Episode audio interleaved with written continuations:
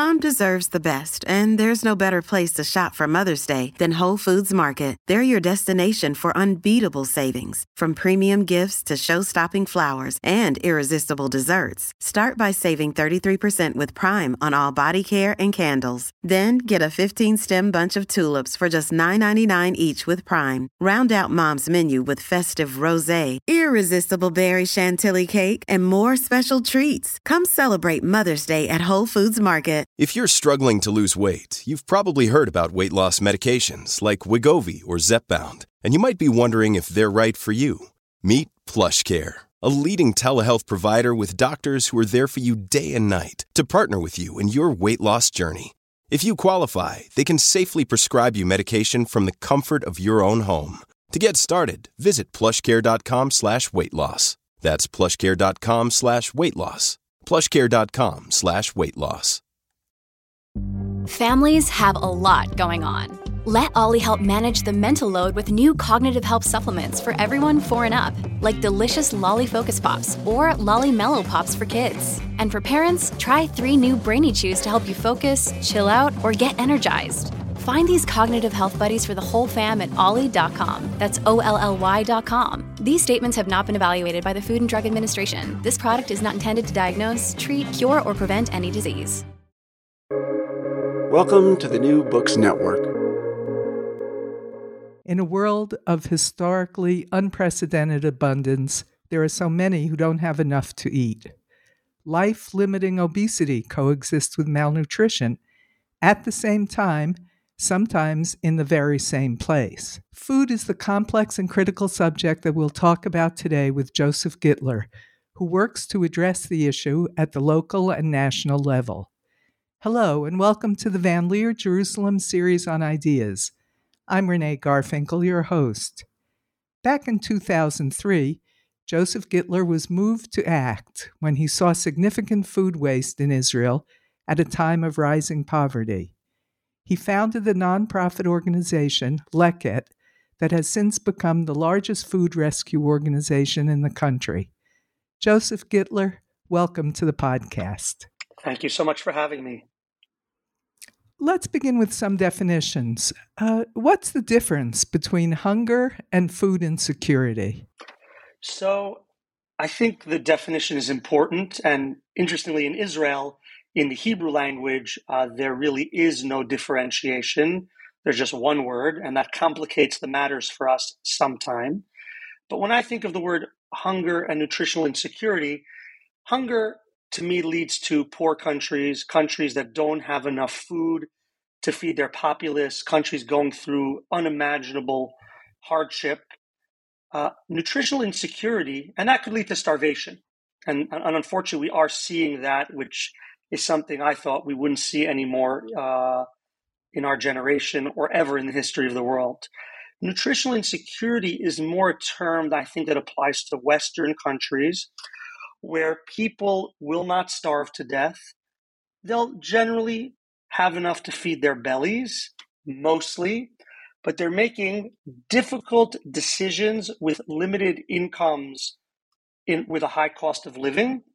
And often that decision making leads to either skipping meals or more likely uh, buying the wrong food because we live with this strange paradox in the West that food, which is actually more processed, has used more energy, taken more time to manufacture, actually costs more, costs less, excuse me, than food that's gone through no processing.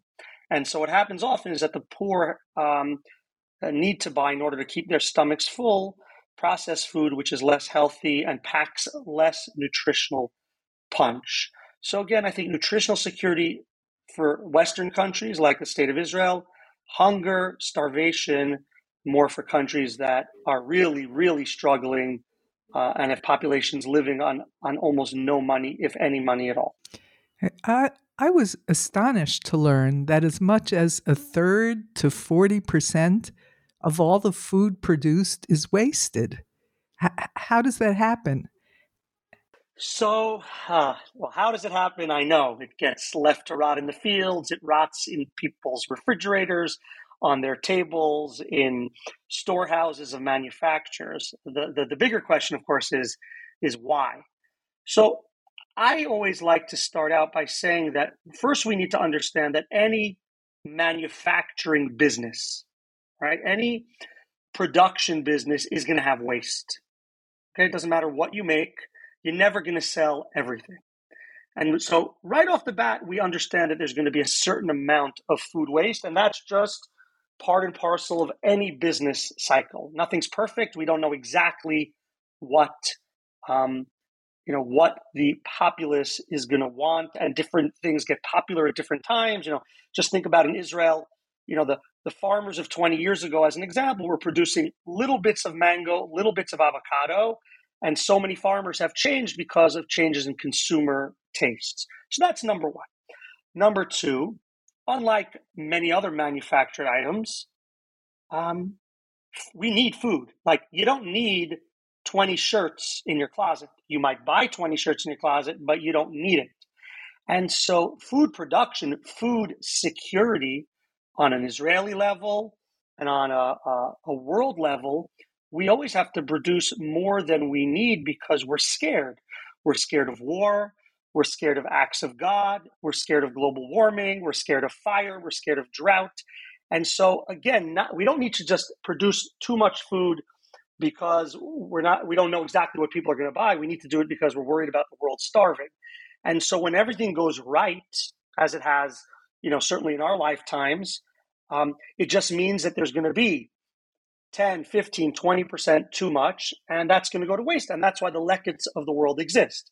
Then you have scenarios like now where you, where you have Russia invading Ukraine, and that's you know that's put the whole worldwide food market in, in a tizzy because Ukraine, and Russia pr- produce and export huge amounts of our grains and our oils, and so prices have spiked. Uh, Israel, as an example, um, normally exports in the winter months tens of thousands of tons of vegetables to Russia. That all dried up this year for a whole variety of reasons. Um, and so everything changes very quickly. So, what I'm saying in a very long winded way is just, and then there's the cultural reason bounty and abundance and expectations and modern food practices, and the fact that if a tomato doesn't look right, it never makes it to market.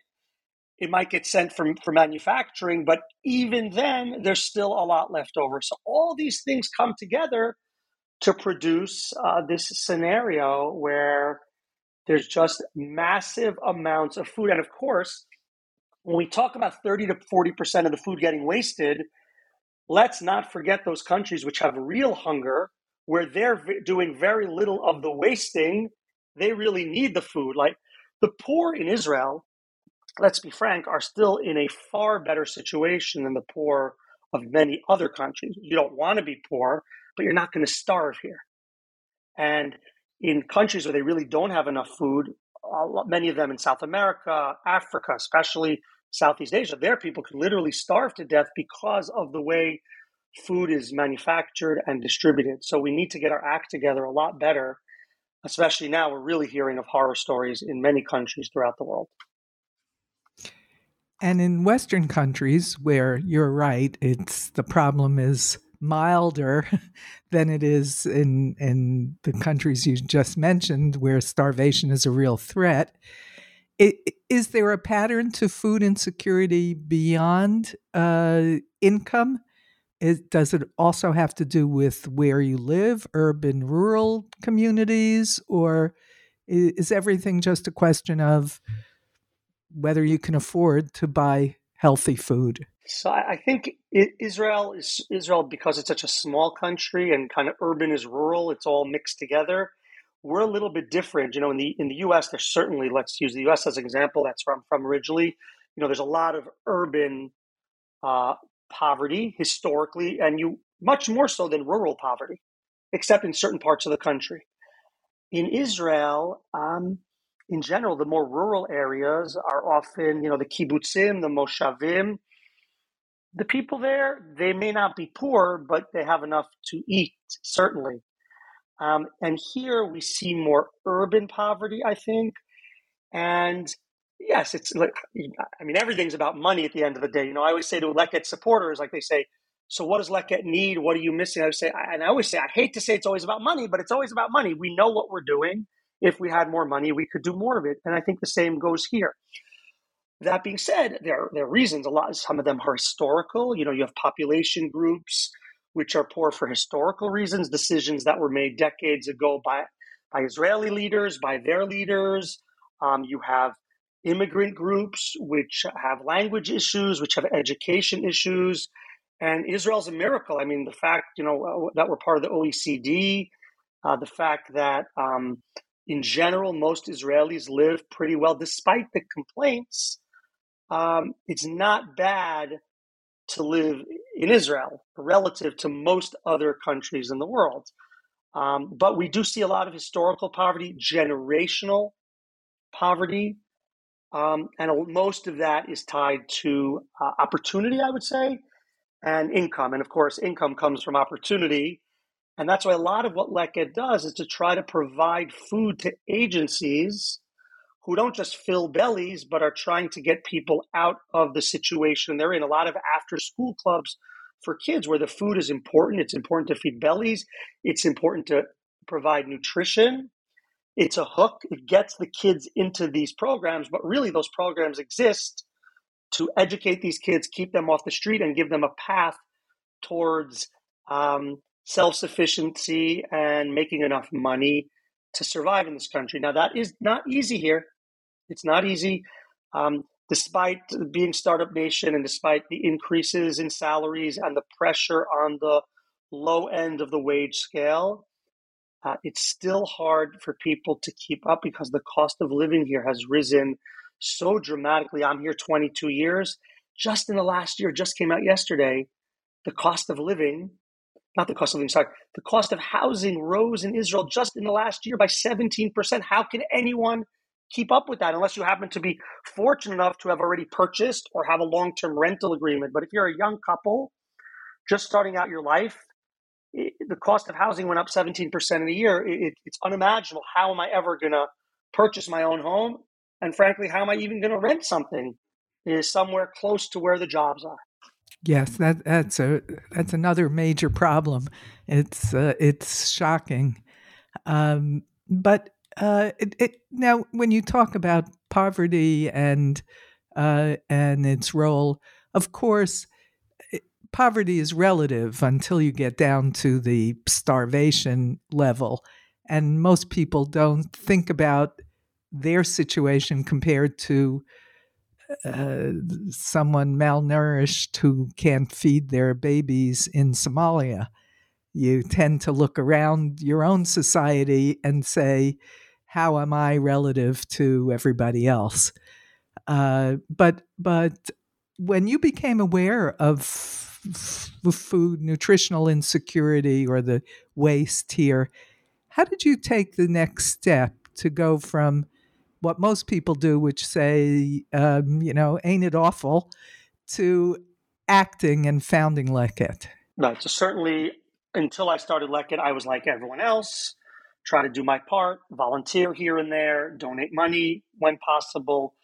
Uh, but I think you know this this whole mix of of Zionism and making Aliyah and a little naivete about you know Israel being different than every other country, which it you know really isn't. We like to we are in some ways and we aren't in other ways. You know those things were kind of the hammer blow for me. You know when I started to hear about the poverty and see the poverty and read about it. And for me, really, really, when I put those two together, saying, you know, it doesn't seem that there's an organization dealing with certain aspects of food waste, and yet there's so many wonderful organizations taking care of the poor. And this is so commonplace from where I came from in New York City, City Harvest, and the New York Food Bank, and all over the United States, agencies that rescue food and redistribute it uh, have existed for decades. So really, I did two things once I decided I wanted to um, look into this issue. So the first was I did my homework, and I did that by visiting nonprofit organizations throughout the state of Israel and trying to assess what their needs were besides just money. And when I suggested to them that you know, we could maybe provide food rescued from farms or caterers or hotels free of charge, all of them said, Oh, we would love to do that ourselves. But of course, we're focused on the battered woman, the Holocaust survivor, the youth at risk, the families that need help. But it would be great if someone else organized a project like that and delivered directly to us. So that was, you know, one kind of kick in the seat of the pants. And the other was uh, other two, I would say, steps I took. Um, one visited agencies in Israel doing this in a small way, but with a different focus. And I would, when I would say to them, well, what about cooked food? And what about refrigerated dairy items? And what about farming? They said to me, all wonderful things, but we're just busy with what we do now. But, you know, God bless you. Go ahead and, and take care of it. And so that was number two, meaning, and that's always a lesson. In the business world, you know, eh, you can, it, it's risky, but go for it. Challenge someone else, undercut them, produce a better product than them. But I think in the charity world, we should always be very, very careful before we start something anew.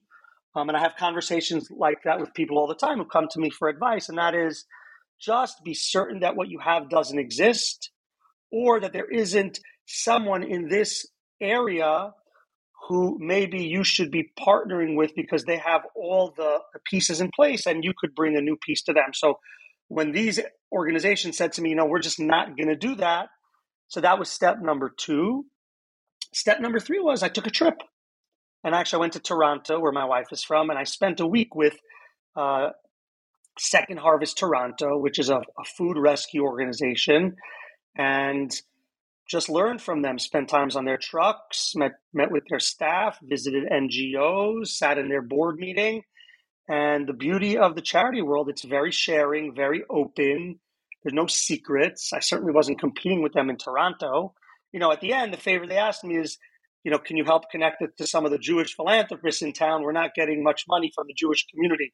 So, you know, tried to help with that. So those are really the steps homework, homework, homework.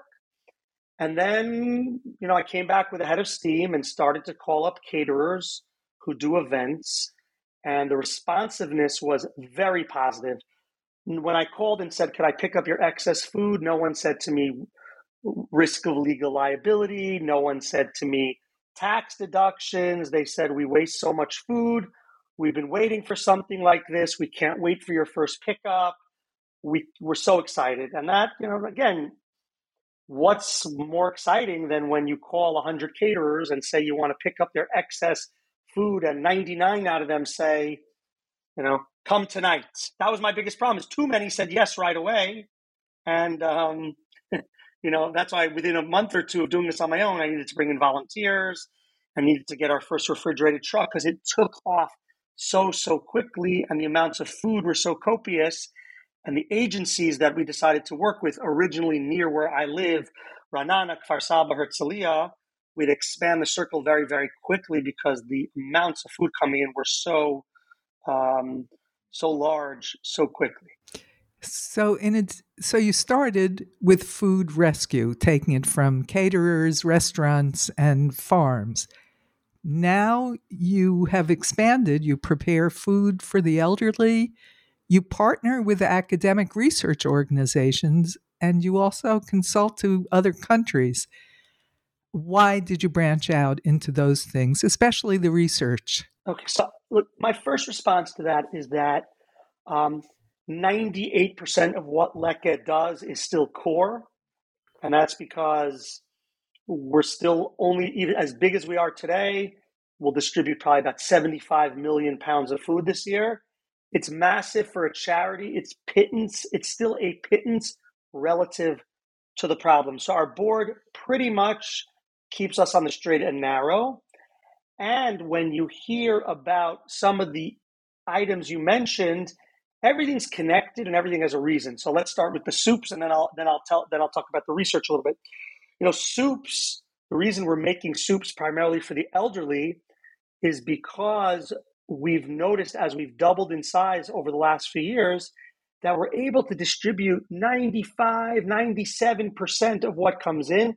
But with certain crops, carrots, beets, onions, potatoes, tomatoes, we get left with a few tons here and a few tons there. Now, in the larger scheme, that's a very small amount of what we're doing, but you know, if every month I'm left with 20, 30 tons, that's still a lot. And so, in order not for Leket to waste, we tried to come up with a way to extend the shelf life of those crops.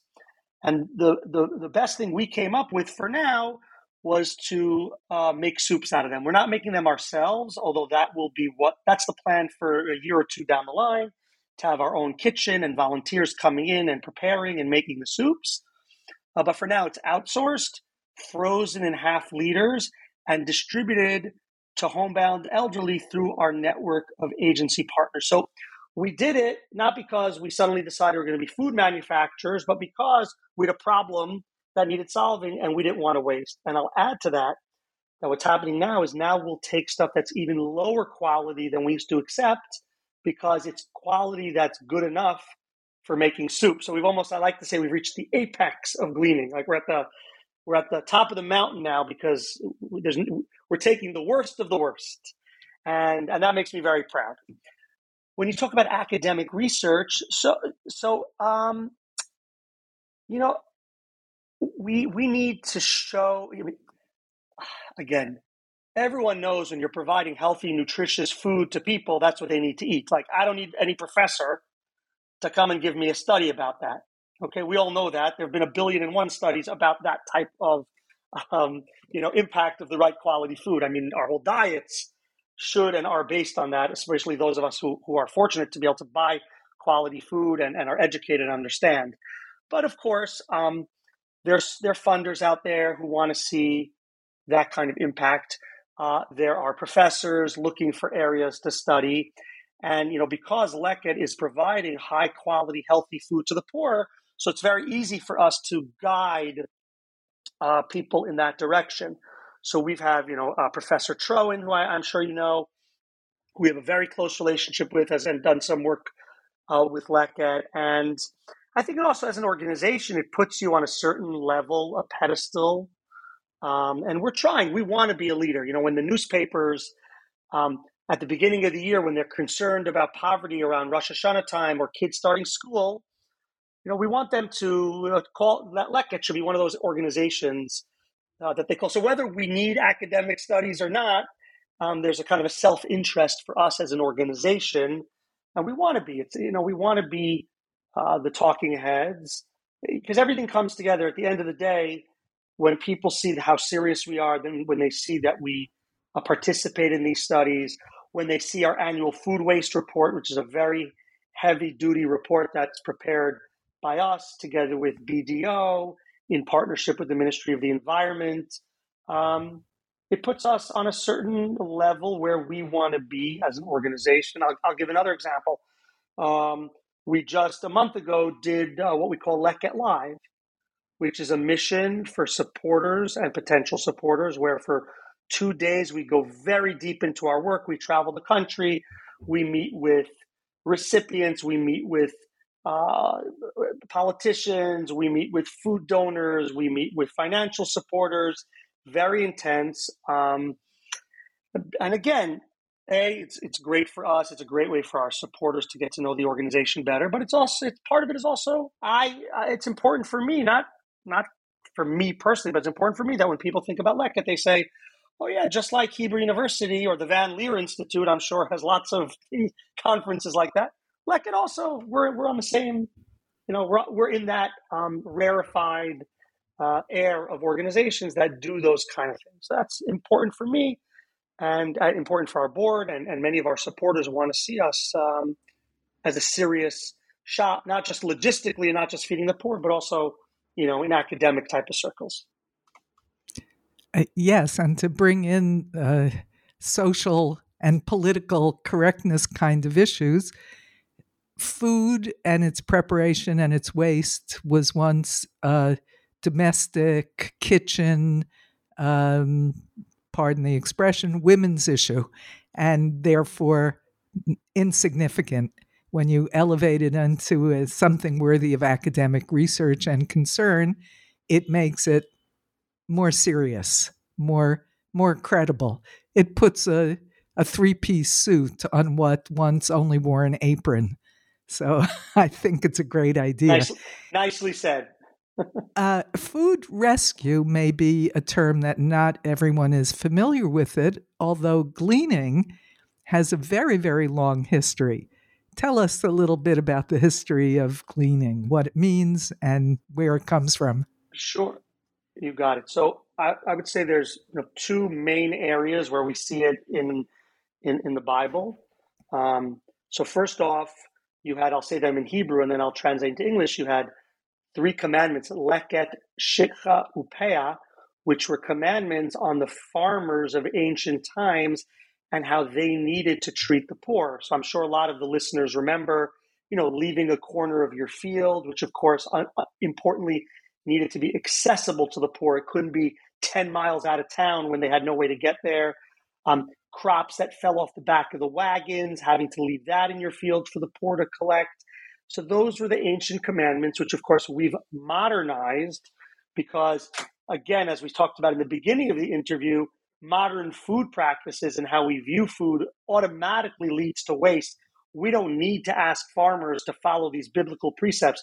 They're just doing it automatically. You know, maybe they're not, maybe that's not, they're not their intent, but, you know, for my purposes, that doesn't really make much of a difference. So that's the first area where it comes from. And those are, those are laws that are actually, um, you know, not, don't exist actually anymore in Jewish practice. They're only um, in existence when there's a temple. So, you know, I always say I have this special, um, I have this special kind of honor to bring back a biblical precept, which doesn't technically exist, but certainly the spirit of what we're doing is exactly what the Bible intended. And then, of course, if we want to think about a, a story or a personality, we have the book of Ruth, uh, where Ruth, uh, you know, goes through terrible tragedy and comes back to, you know, the land of Israel, and she's poor, and she's gleaning in the fields in order to. Um, uh, she has the right to uh, biblically to gather excess crops from the field and of course, not only is she able to feed herself and feed her mother in law, but she also finds a husband in the fields. And by the way, Leket has done multiple singles events in the fields over the years because um, it's a great way for people to meet each other and do a charitable act and have a good time. And um, so those are really the areas where we see it biblically.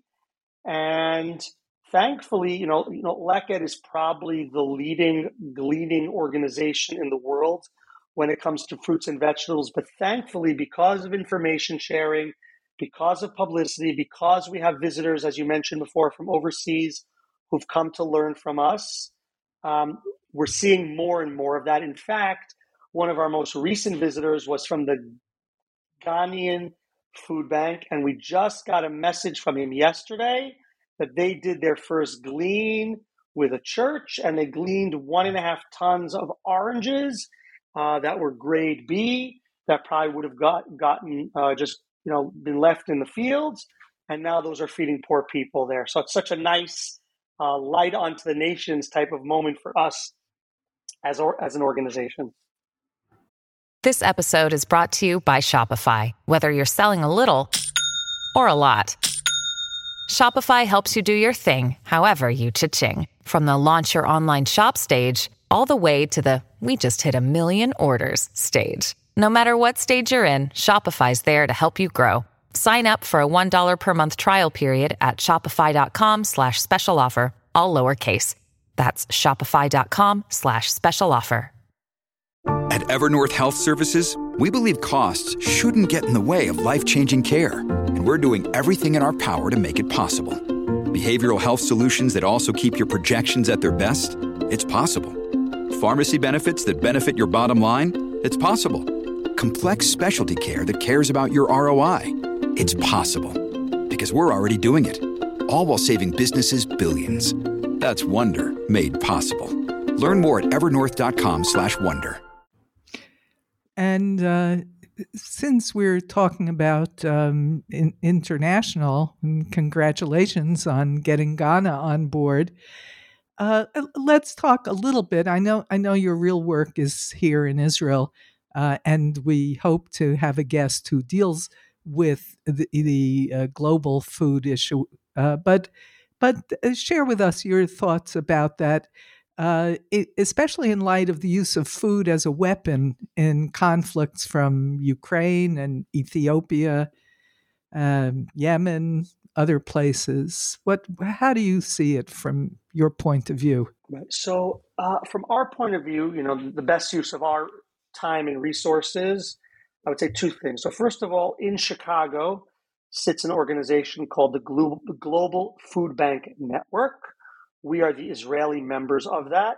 That organization exists primarily to consult with, educate, and fund food banks in poorer countries. Israel, Australia, Canada, countries like that are on it less in order to get those services, but more to be the educators. And so, for example, Ghana, Kenya, Philippines, which all joined this Leket Live mission we had, came through the Global Food Bank, who chose three uh, of their partner agencies to come and learn uh, from us. Independently, we also get outside of the Global Food Bank, we also get uh, emails and calls. So, for example, through the Israeli embassy in Panama last week, I had a Zoom with um, some folks there who are doing Leket type of work. And again, every constituency is different, every country is different, what they grow, how they grow, how their food system is set up. But there's always commonalities where we can learn one from the other. And so, you know, we spent an hour on the phone talking about what they do and, and, and the complications. And, you know, Israel really, we have it easy. Um, you know, normally I don't think of it as a positive that it's such a small country because we're small and our weather's the right kind of weather and we're clever and our farmers are clever um, and we're rich. So, you know, we have it easy in that way um, when it comes to food rescue and distribution. Some of these other countries are very large, mountainous, poorer. Um, you know, they might be very cold, they might be very warm. Oh, okay, sorry. I thought my computer shut off for a minute. Um, and so it's just much more, we really are on easy street. And part of that is, is why we've been so successful in that sense. And so, you know, I view our job as, you know, just to help where we can. If someone asks us, can you send a Leket employee to us? No, we'll do it. It's like we're, we're, that's part of our, our role. It's not, and you said it correctly. It's not our main role. Our main role is finding food and feeding the poor in Israel. But we're happy to uh, help with with information sharing uh, as much as possible you know, we're, except when it comes to our own issues in Israel uh, that we advocate for, where it impacts us or impacts poverty or food insecurity in Israel, we're really apolitical. So, of course, you know, I'm horrified by the use of food as a weapon and people starving for no good reason. Again, no one in this planet needs to be starving. That's what's so sad about it. Now, in the Western countries, we can feed people high quality, nutritious food, and that's why Leket only deals in that type of food. Because why would I need to uh, deal in giving people junk? Um, and that's why I, I always tell supporters, um, you know, if I get offered 100,000 cans of cola, I have no problem with people giving a poor person a can of cola. It's nice, right? I also drink that stuff once in a while, but I'm not going to spend your money sending a truck to pick up cola. They can deliver it straight to the agencies. I wouldn't even pick up bottled water because open the tap. Israel's drinking water is safe and healthy and cheap. Again, relative to moving. So, but when it comes to poor countries, um, you know, that may not be the case, but there is enough food to feed all of them. And, you know, I'm not a political leader and I don't have any power you know, and what Russia has done in Ukraine is, is, is a horror. And of course, they they're war criminals, and you know they'll probably get away with it because that's the way the world works. But you know, we as a society we need to talk out about it, and we in Israel need to do our part, even though we're small and we're still poor relative to a lot of the really rich countries in the world. We need to do our little part in helping, and we have we have international aid agencies that do their part, and, Israel as a country does send support. And certainly the Jewish people um, and Israeli people um, give a lot of philanthropy all around the world to help that. But probably most important is our voice and um, you know pushing our governments wherever we are to to send that aid where needed to not be cheap. No one should be starving in in, in this day and age with the logistics we have in place, with the amount of food we're, we're, we're, we're um, we're making. And of course, part of that is everyone being responsible in their own home. You know, I grew up in the 80s and I grew up in one of those houses. And my mother would say to me, finish your plate. They're starving people in Africa. And you'd look like, what, is, what does one have to do with the other? But of course, everything's part of one system. And if I'm wasting food in my house, that's food that maybe wouldn't have been purchased, maybe never would have been bought, and could have been donated to someone who needed it. So it's far off. And when we don't see it, sometimes we don't feel it, but that's the way we need to think about it. And that's why 50% of food waste still takes place in people's homes. And that's money thrown out. You know, you don't care about the poor, you don't care about, you know, Africa, just think about your own pocket, okay? and so that's like, by the way, that's sometimes the best way to get people to quit smoking because they think they're going to be the one in the million who doesn't get sick from smoking. So you just do the math. You could have bought an apartment on the beach with how much money you spent smoking. Maybe that'll help you quit. I know that's not that effective either, but you know you got to try. You got to try different methods because most methods don't work. So, and I see it everywhere. The, Le- the Lekets of the world haven't changed practice enough. We've created organizations which deal with um, the problem, which continues unabated, unnecessarily, but we haven't changed behaviors, I would say. You know, the next step, maybe not for us, for government, for educators, like we changed water practices in people's homes or picking wildflowers, if you remember those campaigns. You know, that's kind of the next step, but that's much bigger you know, than Leket. And, and part of it is economic, part of it is people caring. Um, and especially at a time where food has become more expensive, inflation is hitting people's bottom line. Think about what you're buying when you go to shop. Don't just be a sucker. Don't throw away food. Go to the supermarket more than once. The same way we tell people go to the buffet at the hotel more than once. So they'll run out of croissants. So you won't get 10 croissants because that's what we see people doing. They pile up their tables with food and then half of it goes to waste because it's so difficult to get up another time. And, and there's just so much of that still in society. And hopefully, you know, some people who hear this podcast will change their behavior. I really admire you, Joseph. You're doing vital you. work and helping others to participate with you. I, I, think it doesn't get better than that. Uh, but before I let you go, uh, tell us about uh, some of your newest innovative ideas. Uh, the one I came across is recognizing a role for children besides finishing everything on their plates because children are starving in Africa. Uh, you you have the idea of using children as change agents. Tell us how that would work. So, um, I think what you're referring to is is twofold. Um, a, what I just mentioned before, which is, you know, how did we change the? I always remember. I'll give you. I always remember my son, who's now 20, just started serving in the Israeli army, and you know, maybe he was in first grade or second grade, and I, he was in the shower, and I hear the shower going on, and I hear the shower going off, and I hear the shower going on, and, and I walk in, and I say, well, "What's going on?" He said, "Well, we learned in school that you know, get your body wet, turn off the water, put on your shampoo, put on your soap." then turn on the water again, it saves water. Okay.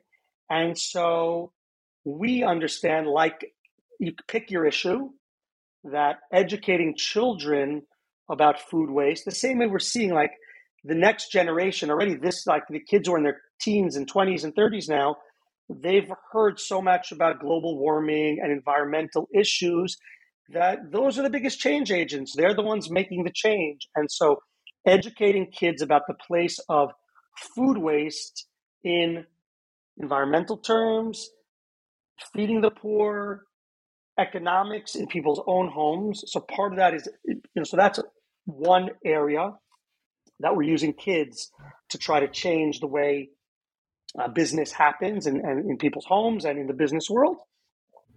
In addition, uh, we're using kids and educating them about nutrition, cooking. We have a couple of pilots out there in schools especially in low income areas where we're trying to get people to stretch their budgets more, to eat healthier. Um, so we're, we're in schools where we're teaching kids all those types of skills. And part of it also is you have immigrant groups coming from countries where they don't recognize certain um, certain fruits or vegetables, and so we need to um, we need to educate them on that. And so, um, so for example, um, you know, we always had a story in Leket where years ago we brought eggplants to Ethiopians, and they literally didn't know what it was. They'd never seen an eggplant in their life. And again, no one's starving in this country. So if you if you're given an eggplant, you don't know what it is. You cut it open, it looks kind of silly. What am I going to do with it? How am I going to eat it? But you can change people's behaviors. You can educate them. They they they understand how to use it. They understand how to cook it. And so we're doing more and more work in that area. I call it a side project. Our core mission is still to just feed people um, healthy, nutritious food that's going to waste. But again, if you deliver stuff and people don't know what to do with it, they're not going to utilize it either. And so part of that is educating single mothers. And we do a lot of work with the Ethiopians and we do a lot of work with ultra Orthodox mothers. You know, I don't want to sound sexist, but, you know, it, the apron is still there and the primary people coming to these uh, nutritional courses are still mothers and women. Um, but but we try to include their children uh, when we can, and so that'll hopefully bring on some of the change that we need because we need people to understand how to utilize these crops. I don't want to rescue them and distribute them to people who aren't then going to eat them. That would be a real shame. Thanks so much for taking the time to talk with us today, Joseph. Thank you very much for this opportunity, and I wish everyone a wonderful day. And of course, take a look at our website, www.leket.org. And anyone who wants to be in touch with me, joseph at leket.org. And thanks to our researcher, Balak Pasikov.